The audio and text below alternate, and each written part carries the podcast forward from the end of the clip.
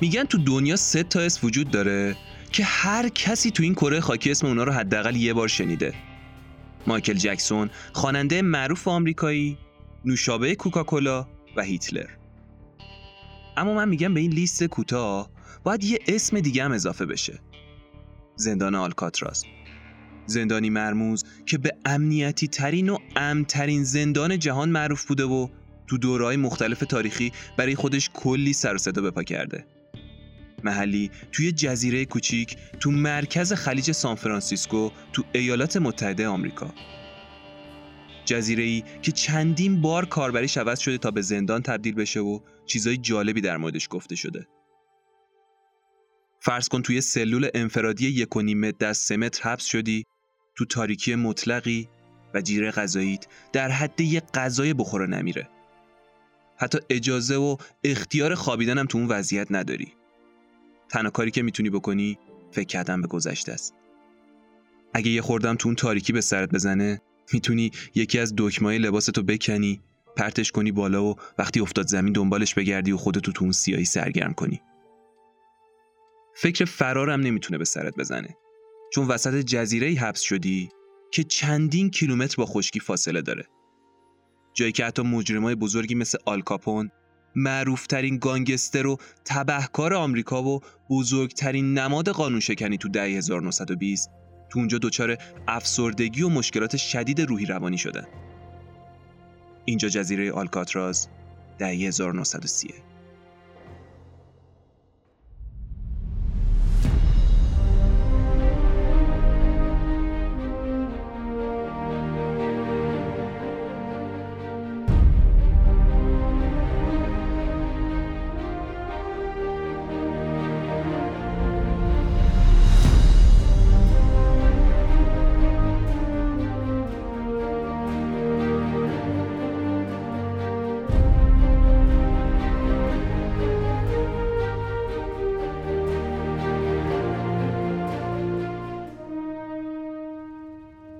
سلام و درود به همراهان عزیز.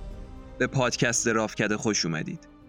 من محمد علی نامه ای هستم و شما به اپیزود شماره هفت از فصل اول اولین اپیزود میانی پادکست رافکده که در آذر ماه 1400 منتشر میشه گوش می‌دید.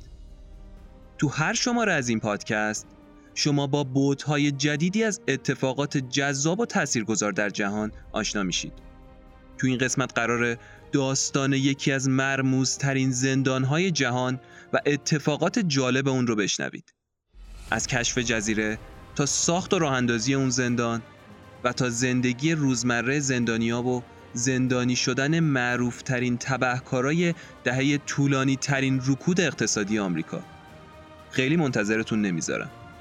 بریم سراغ اپیزود هفتم جزیره سیاه داستان مرموزترین ندامتگاه جهان آلکاتراز.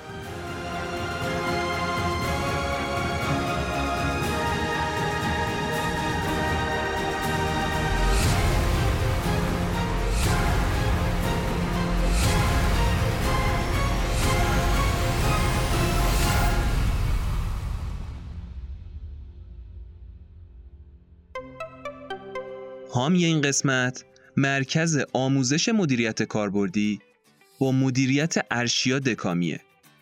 این مرکز خدمات آموزشی و مشاوره مدیریت رو تو قالبای مختلفی به مدیرا و کارمندای سازمان ها ارائه میده. خیلی همون تو سازمانهایی کار می‌کنیم که می‌بینیم اون شرکت بیشتر از یه حدی بزرگ نمیشه. یا اینکه مثلا به نیروهاش اونطور که باید بها نمیده. یا واضحتر اگه بخوام بگم از اونا به نحو احسن برای پیشبرد اهداف اون سازمان استفاده نمی‌کنه. طوری که هم سازمان راضی باشه هم خود نیرو انسانی. اینو همه برمیگرده به عدم آموزش مدیران اون سازمان. از اونجایی هم که مدیریت اکتسابی و ذاتی نیست باید کسی باشه که دانش مدیریت رو به اونا آموزش بده و با توجه به نوع کسب و کار اون سازمان بیاد این مهارت رو در اختیار مدیران و کارکنان اونجا قرار بده. اینجاست که شما نیاز دارید مشاوری رو در کنار خودتون داشته باشید تا با آموزش و پیشنهاد روش های صحیح مدیریت مشکلات سازمانی کسب و کار شما رو برطرف کنه و با حل ضعف‌های سازمانی شما رو تو پیشبرد بیشتر اهداف سازمانتون همراهی کنه.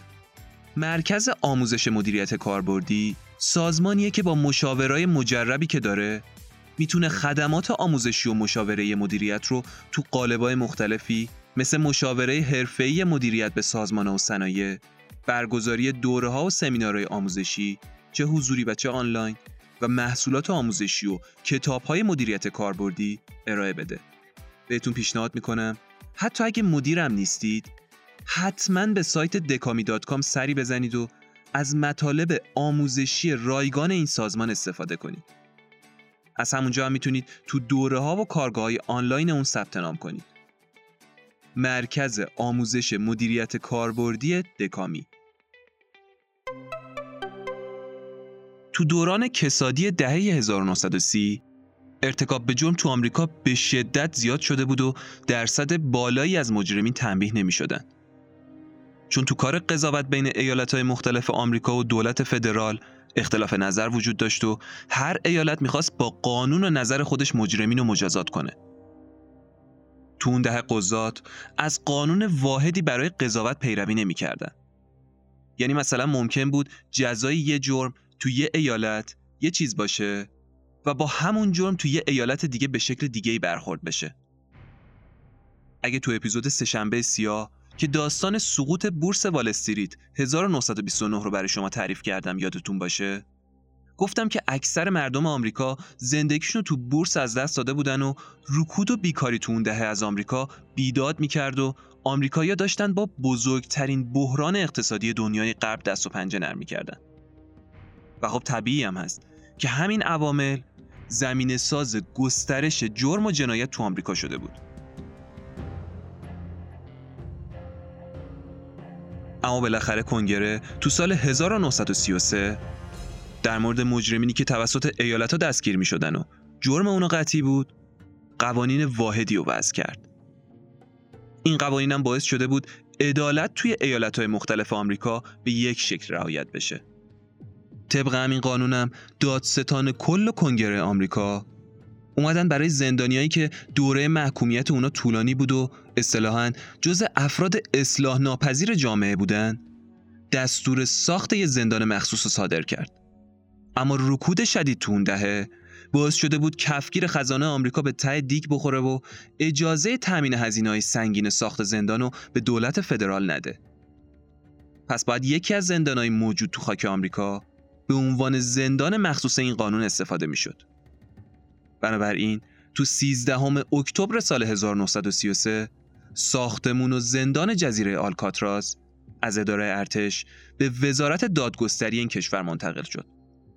جزیره کوچیکی تو مرکز خلیج سان فرانسیسکو که حدوداً دو نیم کیلومتر با خشکی فاصله داره.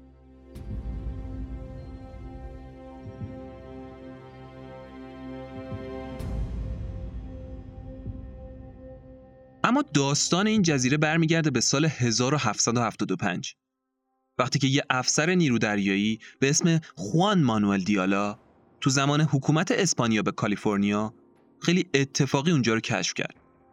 اون به خاطر پرندهای زیادی که تو لابلای صخره‌های اونجا دید اسم اون جزیره رو گذاشت آلکاتراز. آلکاتراز از واژه پلیکان تو زبان اسپانیایی کهن میاد که خودش از ریشه عربی الباتروس هست و تو زبان انگلیسی اسم یه نوع مرغ دریاییه که شبیه پلیکانه. یه جورایی معنیش میشه جزیره پلیکان ها اما الکاتراز چیزی بیشتر از یه جزیره متروکه بود که بخواد توسط دسته ای از پرنده های دریایی اشغال شده باشه. این جزیره از 22 جریب تخت سنگ و صخره تشکیل شده و اطراف اونو آب سرد متلاطم و پرخروشی احاطه کرده.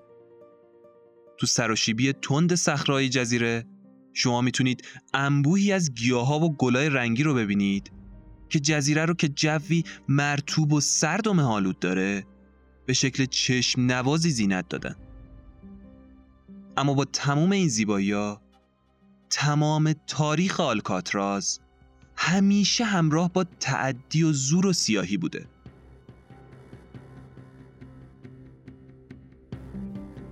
تو نیمه های قرن 19 هم، یعنی تو دهه 1850 تو نزدیکی خلیج سان فرانسیسکو معدن طلای بزرگی کشف میشه و همین موضوع هم باعث میشه حفاظت از این خلیج برای دولت آمریکا تو اولویت بالایی قرار بگیره. برای همین میلارد فیلمور رئیس جمهور وقت آمریکا دستور میده تا برای حفاظت از این خلیج تو جزیره آلکاتراز یه دژ نظامی با حدود 100 توپ جنگی نصب بشه و این جزیره تبدیل به اقامتگاه هنگ سوم توپخانه ارتش میشه. تو همون دوره هم اولین فانوس دریایی غرب آمریکا تو این جزیره نصب میشه.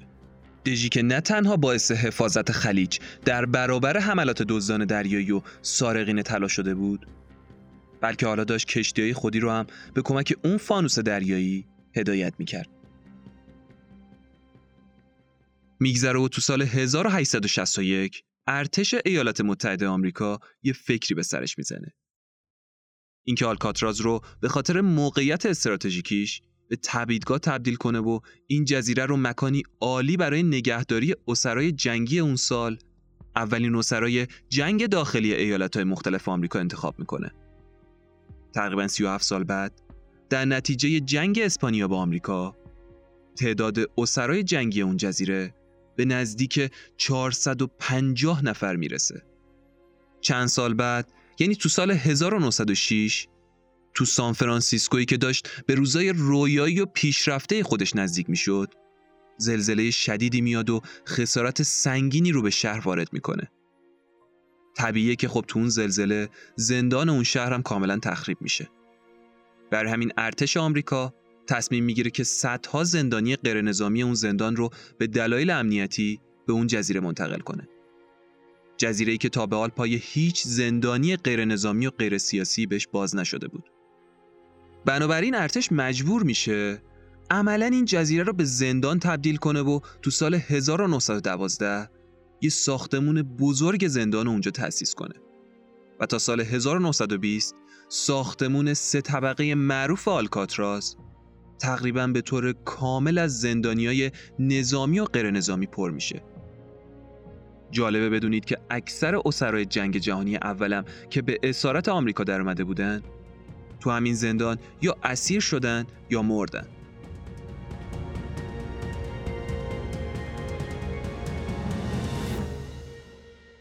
آلکاتراز تو ماه اوت سال 1934 پیرو اون قانون تصویب شده ای که اول داستان براتون تعریف کردم؟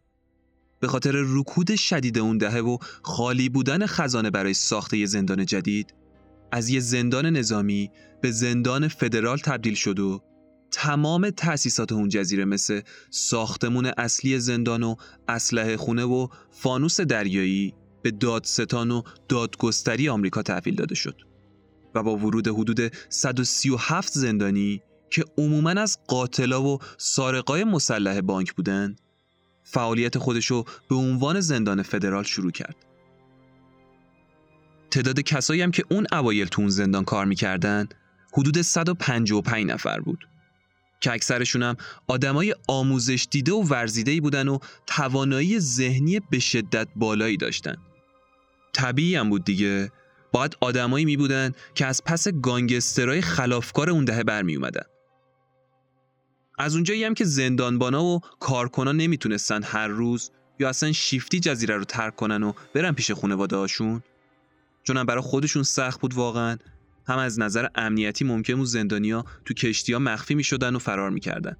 برای همین خیلی زود کنار ساختمون زندان محل سکونت کارکنان و خانواده هاشون هم فراهم شد.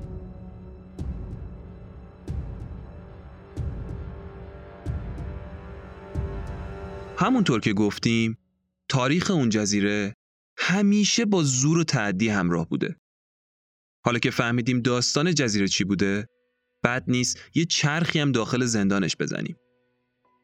داستان زندگی زندانیا تو اون جزیره هر روز از ساعت هفت صبح با شنیدن صدای زنگ بلندی شروع می شد. زندانیا باید از جاشون بلند می شدن و برای شمارش وای می سادن. شمارش هم اینجوری بود که باید هر زندانی جلوی سلولش میستاد و دستاشو روی میله ها میذاشت تا گارد از جلو سلولا رد بشه و زندانیا رو بشماره. وقتی شمارش زندانیا یه ردیف تمام می‌شد، تعداد زندانیا به مرکز شمارش فرستاده می‌شد. اگه حساب درست بود، زنگ بعدی رو می‌زدن و زندانیا می‌تونستن برای خوردن صبونه با صف برن به سمت سالن غذاخوری. حالا اگه این وسط زندانی تو سلولش خواب میموند کار شمارش هم بیشتر طول می‌کشید. خواب موندنم چیز عجیبی نبود. علتش هم این بود که شبا هم چندین مرتبه شمارش اتفاق میافتاد. اما با این تفاوت که لازم نبود زندانی پشو بیسته. اگه خوابم بود محافظا نور چرا قوه رو مینداختن تو صورت زندانی و اونا رو چندین بار بیدار می‌کردن.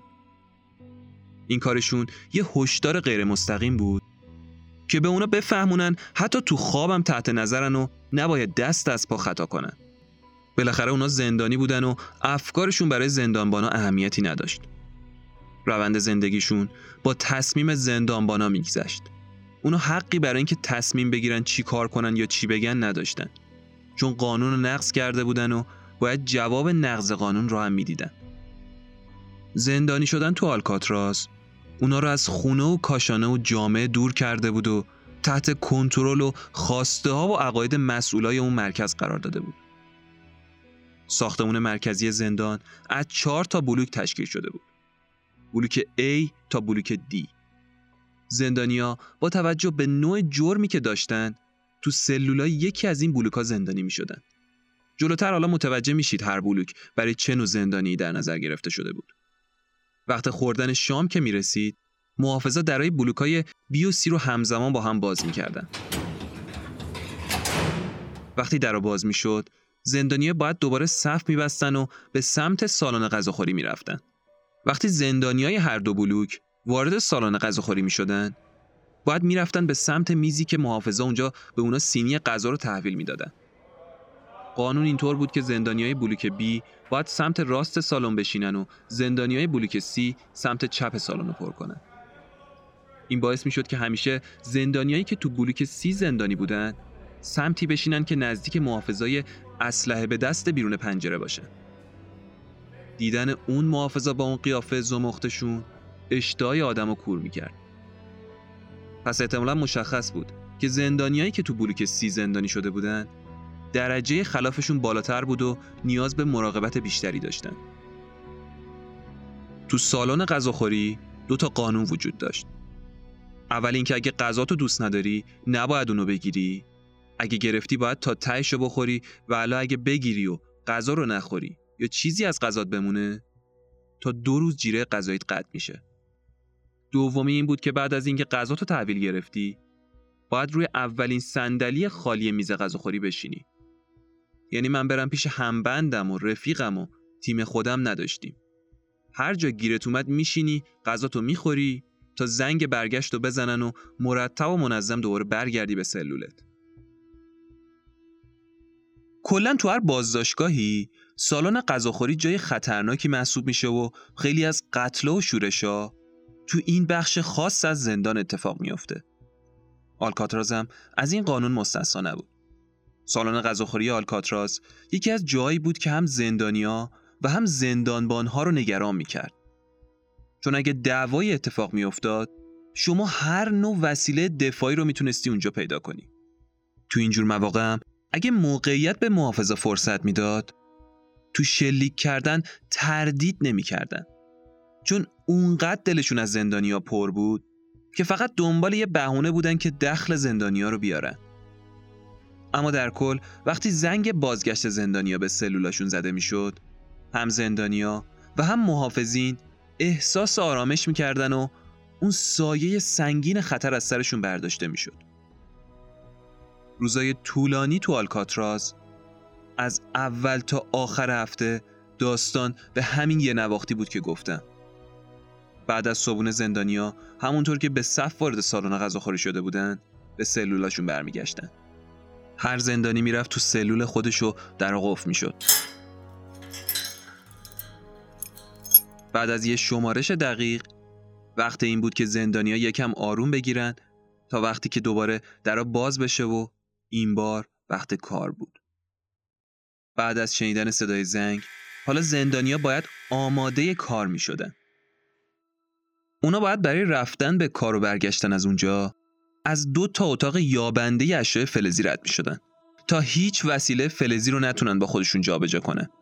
اگه موقع عبور از گیت زنگ خطر به صدا در می اومد زندانیا رو از تو صف بیرون میکشیدن و جیباشون رو خالی می‌کردن تا دوباره از گیت رد بشه. اگه دوباره زنگ خطر صدا می‌داد، این دفعه تو باد و سرما تمام لباسای زندانیا رو در می آوردن و سانت به سانت بدن و لباسشون رو میگشتن.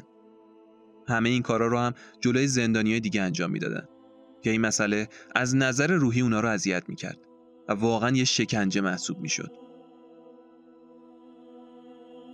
خلاصه بعد از اینکه از اون اتاق رد می‌شدن زندانیا تو هر صف باید می‌رفتن توی کارگاه خاصی تا کارشون رو شروع کنن.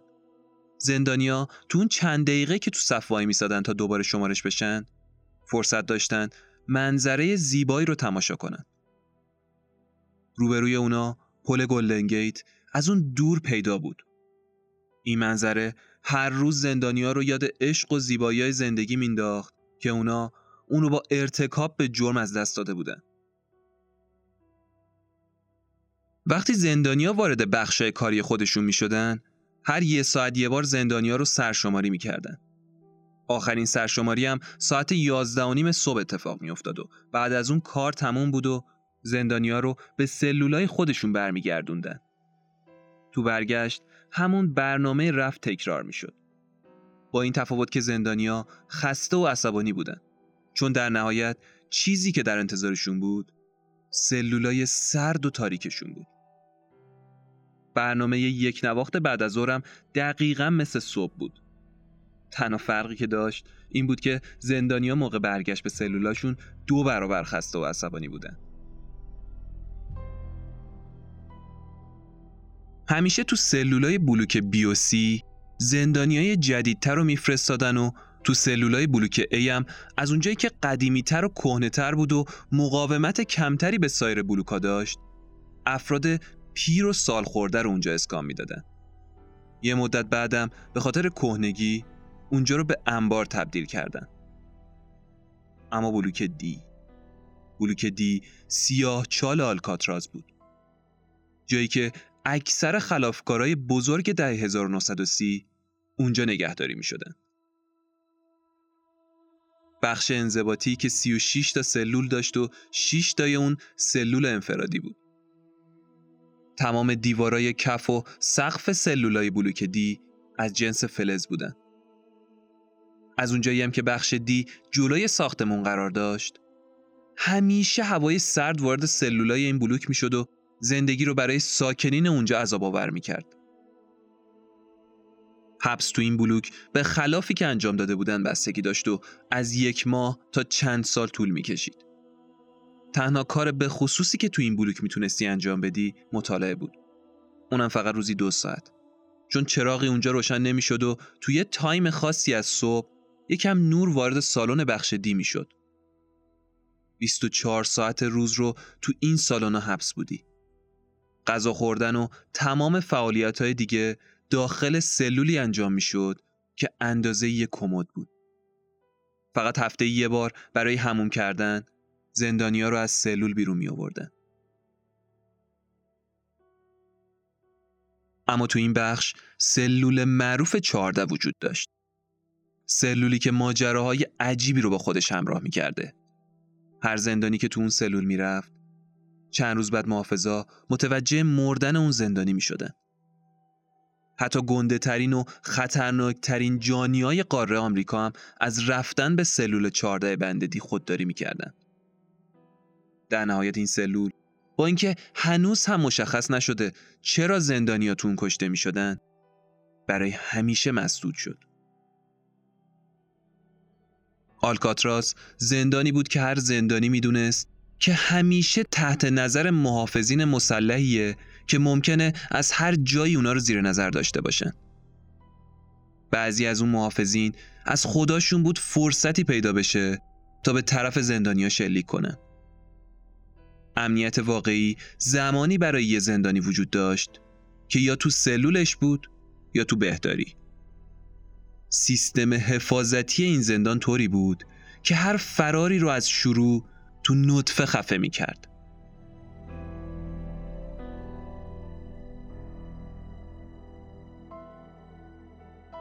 تو آلکاتراس هر زندانی می‌تونست هر دو ماه یه ملاقات کننده داشته باشه. هرچند به سختی می‌شد اسم ملاقات رو روی اون گذاشت. بین زندانی و ملاقات کننده یه دیوار حائل بود. زندانی و ملاقات کننده باید از یه دریچه کوچیک شیشه‌ای همدیگر رو می‌دیدن و با گوشی مخابراتی با هم صحبت می‌کردن. تو اون لحظات نه تنها زندانی از ملاقات لذت نمی برد بلکه عذابم می‌کشید. چون معمولا کسی که خودشو به آب و آتیش می‌زد تا بیاد زندانیشو ببینه قطعا آدم مورد علاقش بوده و زندانی دوست داشت اونو کنار خودش داشته باشه. و نبودن همچین امکانی برای زندانی شکنجه بود. ولی کسی به این مسائل توجه نمی کرد و این وحشتناکترین تاوانی بود که هر زندانی باید متحمل می شد. تنها چیزی که به معنای ارتباط با محیط خارج محسوب می شد یه مقدار خوراکی و نامه بود که از بیرون میفرستادن. تازه اغلبم ملاقات کننده ها رو میگشتن و خوراکی ها رو می‌گرفتن و نامه هاشون رو سانسور می‌کردن. تا چندین سال تو آلکاتراز زندانیا شانس دیدن اصل نامه های ارسال شده از نزدیکانشون رو نداشتن. حتی اگه کتابی فرستاده می‌شد نباید مربوط به موضوعات روز بود و برای همین تو زندان صدها کتاب قدیمی و کهنه رو می‌تونستی اونجا پیدا کنی. از کتابای اهدایی هر کدومو که صلاح نمی‌دونستن مینداختن تو دریا. تمام زندانیا از وقتی که به آلکاتراز وارد می‌شدن به حقیقتی از زندگی دست پیدا می‌کردن که به سادگی فراموش شدنی نبود. اینکه نتیجه کوچکترین تلاش برای فرار از این بازداشتگاه مرگ بود. و این حقیقت رو می‌تونستی با جسد زندانیایی که تو آب پیدا می‌شدن با پوست و گوشت خودت لمس کنی احساس مشترکی بین زندانیا وجود داشت و همه می‌دونستن که تلاش برای فرار مساوی با مرگه محافظین آلکاتراس توی فرایند استخدامی پیچیده انتخاب شده بودن و معتقد بودن مرگ کسایی که برای فرار تلاش می‌کنن برای ترسوندن زندانیایی که تو آینده امکان داره این تصمیمو بگیرن به شدت کاربردیه این زندان با روشهایی اداره می‌شد که تو اون افراد زیادی بدون لزوم و به ناحق کشته می شدن. این حوادث هم هیچ وقت توسط رسانه ها به طور جدی پیگیری نمی‌شد. چون مسئولای اون زندان به شدت باهوش و آبزیر کا بودن. اونا همیشه طوری قضیه رو جلوه می‌دادن که خود زندانی مقصر مرگش بوده و ما تازه می‌خواستیم جلوی مرگش رو بگیریم اما اگه مردم از حقایق آگاه می شدن مطمئنا این زندانم خیلی زودتر از اون چیزی که باید درش تخته می شد و از به قتل رسیدن و خودکشی و دیوانه شدن خیلی از افرادی که تو آلکاتراز زندانی بودن جلوگیری می شد. درسته که آلکاتراز آدمای شروری تو خودش جا داده بود اما خیلی از افرادی که درش جونشون رو دست داده بودن هنوز انسان بودن و این مسئله تو آلکاتراس کاملا فراموش شده بود به خاطر موقعیت استراتژیک خاص اون تبعیدگاه به مرور هزینه نگهداری هر زندانی تو آلکاتراس تقریبا بیش از سه برابر بقیه زندانا رسیده بود و همین موضوع باعث افزایش سنگین هزینه اداره اون زندان شده بود. بنابراین مسلم بود که ساختن یه زندان جدید تو خشکی آسون تر از پرداخت هزینه های سرسام آور آلکاتراز باشه. از طرفی هم تأثیر رطوبت و آب شور تو طول نیم قرن باعث فرسودگی شدید بنای زندان و کاهش امنیت زندان شده بود. به طوری که فقط تو سال 1962 سه مورد فرار از زندان انجام شده بود.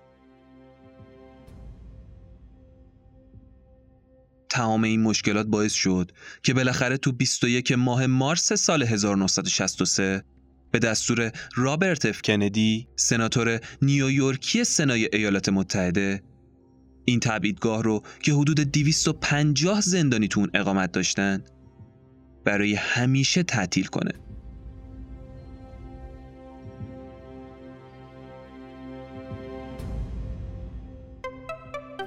حامی این قسمت پوشاک ایرانی سارکه. معمولا خانوما همیشه دنبال پوشیدن لباسایی با طراحیای جذاب و بروزن. از یه طرفم می‌خوان جنس و الیاف البسشون طبیعی و با کیفیت باشه. احتمالا هم براتون پیش اومده دیگه. ساعت ها تو پاساژها و مغازهای سطح شهر بگردین اما نتونید اون لباس مورد نظرتون رو پیدا کنید پوشاک سارک یه برند با اصالت و با کیفیته که تونسته این نیاز بانوی ایرانی رو برطرف کنه.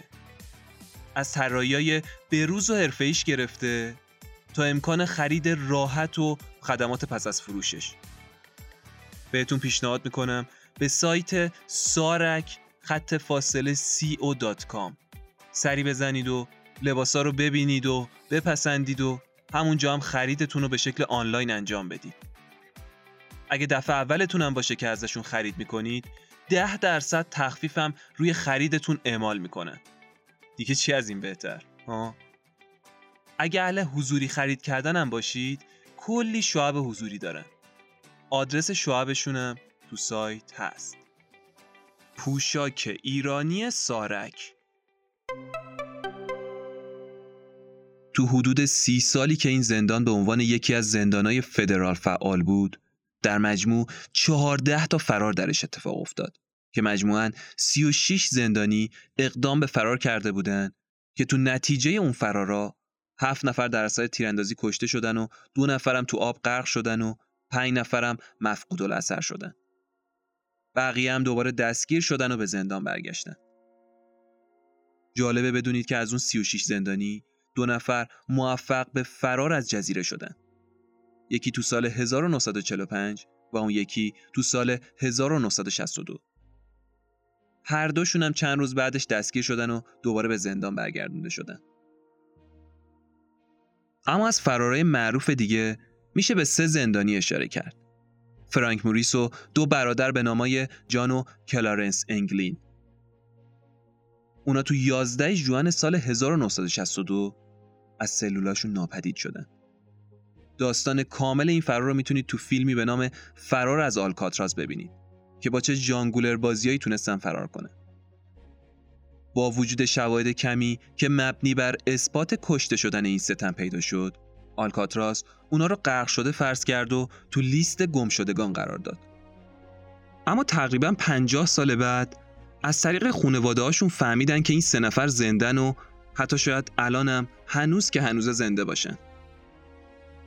خونواده هاشون گفتن که اونا بعد از چند سال کارت پستالی رو براشون فرستادن و با دادن چند تا نشونه کوچیک به اونا فهموندن که هنوز زندن و توی نقطه از زمین با چهرهای دیگه ای دارن زندگی می‌کنن. اگه خواستید از جزئیات جالب ترین فرارای نافرجام آلکاتراز با خبر بشید، حتما کانال اینستاگرام رافکده رو دنبال کنید. به مرور پستای جالبی در مورد این زندان و فرارای اون منتشر می‌کنیم. آلکاتراز به عنوان یه زندان کارشو به خوبی انجام داده بود. تونسته بود تو سی سال فعالیتش خودشو به امترین و مرموزترین زندان جهان تبدیل کنه و تبعیدگاه بزرگترین گانگسترای آمریکا بشه.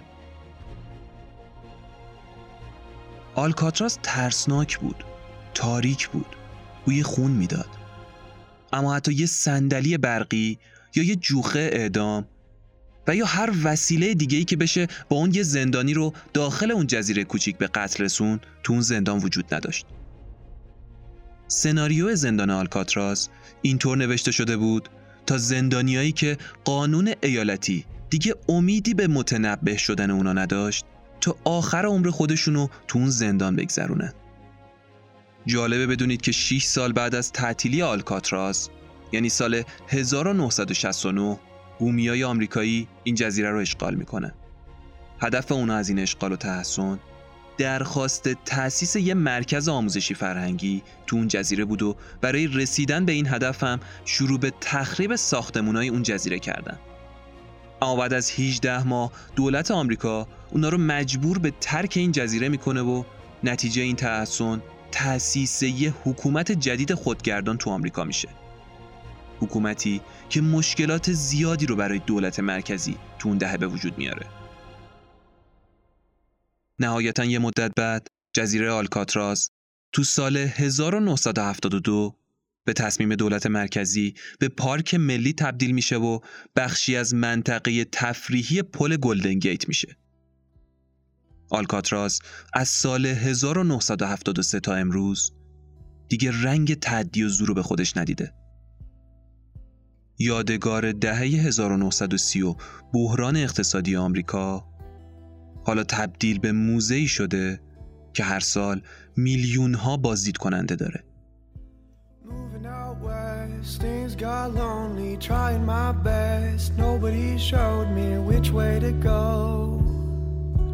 I didn't know. Hating my past, I found the old me bulletproof vest. My only clothing, hiding alone. Prison is home. Just a man's makeup, fake love, make them all laugh. Come on, someone, take off your mask. It's nice to me what you done come from skipping so fast. Work from dungeons, Alcatraz It's nice to me